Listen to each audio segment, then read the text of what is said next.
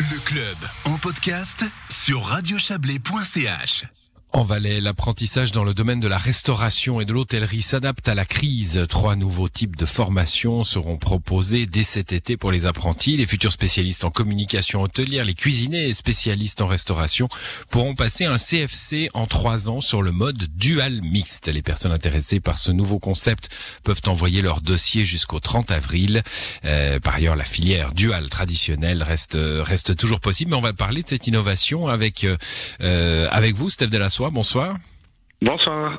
Vous êtes député PLR au Grand Conseil valaisan, mais surtout pour ce qui nous concerne ce soir, vous êtes vice-président de Gastro Valais et assez spécialisé dans dans les affaires de formation. Expliquez-nous ce concept de dual mixte. Qu'est-ce que ça veut dire en, en comparaison avec le modèle dual euh, traditionnel?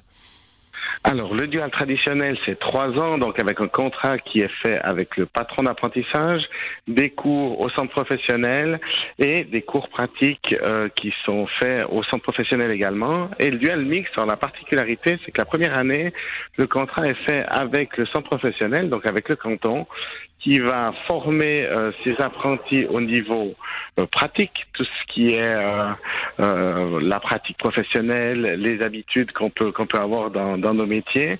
Ils vont faire les cours interentreprises normalement, les cours de, de, théorie normalement également. Et ce qui change vraiment, c'est des stages qui sont organisés et c'est organisé par le centre professionnel, donc par le canton et l'association Hôtel Formation Valais. Mais ça veut dire que la première année, ils n'ont pas encore de, de, contrat avec un, un restaurateur ou un hôtelier? Non, pas du tout. Effectivement, ils n'ont pas de contrat, donc le contrat est fait avec le centre professionnel. Ils vont à l'école tout à fait traditionnellement. On va les former au niveau pratique. Ils vont aller faire des stages avec des entreprises et c'est là que les entreprises commencent à être concernées parce que lors de ces stages, le but c'est aussi de leur trouver une place hmm. d'apprentissage, donc leur permettre de montrer leur valeur aussi au patron. Mais du coup, est-ce qu'il n'y a, pas un risque qu'on ait fait cette première année puis qu'on trouve pas ensuite de, de place? Ça pourrait, euh, c'est quelque chose qui, on va parler des avantages aussi hein, dans, un mhm. instant, mais mais euh, ça, ça pourrait peut-être angoisser un peu les parents et les, et les futurs euh, apprentis?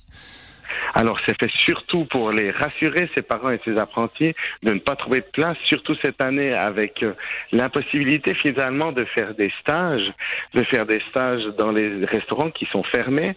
Donc là, le but, c'est vraiment d'accompagner aussi des apprentis qui, qui souvent passent d'un niveau professionnel, euh, d'un niveau, euh, pardon, l'école obligatoire traditionnelle à un niveau professionnel avec un très grand saut. Et là, l'idée, c'est qu'on va les accompagner à trouver ces places d'apprentissage on a déjà une grosse expérience avec HGA, Hôtel et Gastronomie Accueil, qui était euh, le prédécesseur des spécialistes en communication hôtelière.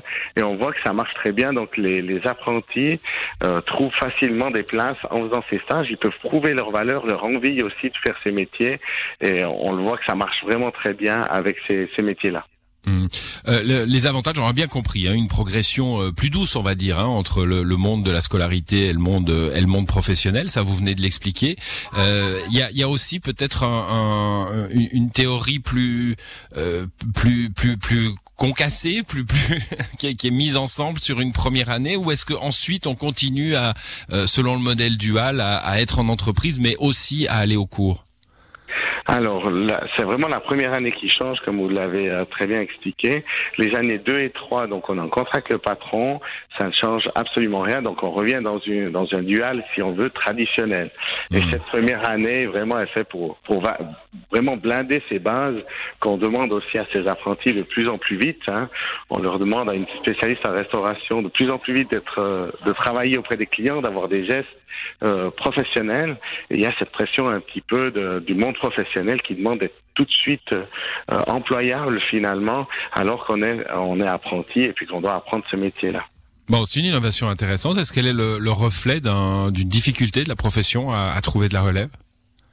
Alors, on a ces dernières années euh, une stabilité finalement dans le nombre d'apprentis ou une lente descente depuis plusieurs années. Et puis l'idée, c'est vraiment de redynamiser un petit peu ça. On entend souvent aussi des, des parents qui sont inquiets de dire bon, on, on, met un, jeune qui a, qui a 15 ans, qui a 16 ans dans le monde professionnel, puis on a un petit peu peur euh, de de cette rentrée un petit peu abrupte dans le monde professionnel. Et là, ça se passe un petit peu, un peu plus tranquillement. On a des jeunes qui sont plus mûrs et plus à l'aise et plus mmh. armés pour euh, pour arriver dans le monde professionnel. Bon, on a, on s'est fait le reflet sur cette antenne, comme tous les autres médias, hein, de la situation difficile des, des restaurateurs en ce moment. Donc, je, je, vous, je vous, pose la question euh, avec tranquillité. Est-ce que c'est bien encourageant de s'engager dans une profession de la restauration ou, de l'hôtellerie euh, aujourd'hui en pleine crise pandémique, alors que bah, les restaurants sont, sont victimes hein, des, des mesures sanitaires. Oui, alors paradoxalement, on a on a des métiers qui qui font appel à un besoin. On est euh, un des rares métiers à être fermé depuis depuis très longtemps et à susciter un, un engouement auprès de la population. Beaucoup s'inquiètent pour nos métiers, mais on n'a jamais eu autant de valorisation dans nos métiers. On a surtout valorisé cet aspect social euh, qu'ont les restaurants, donc des endroits pour se retrouver, pour parler, pour discuter.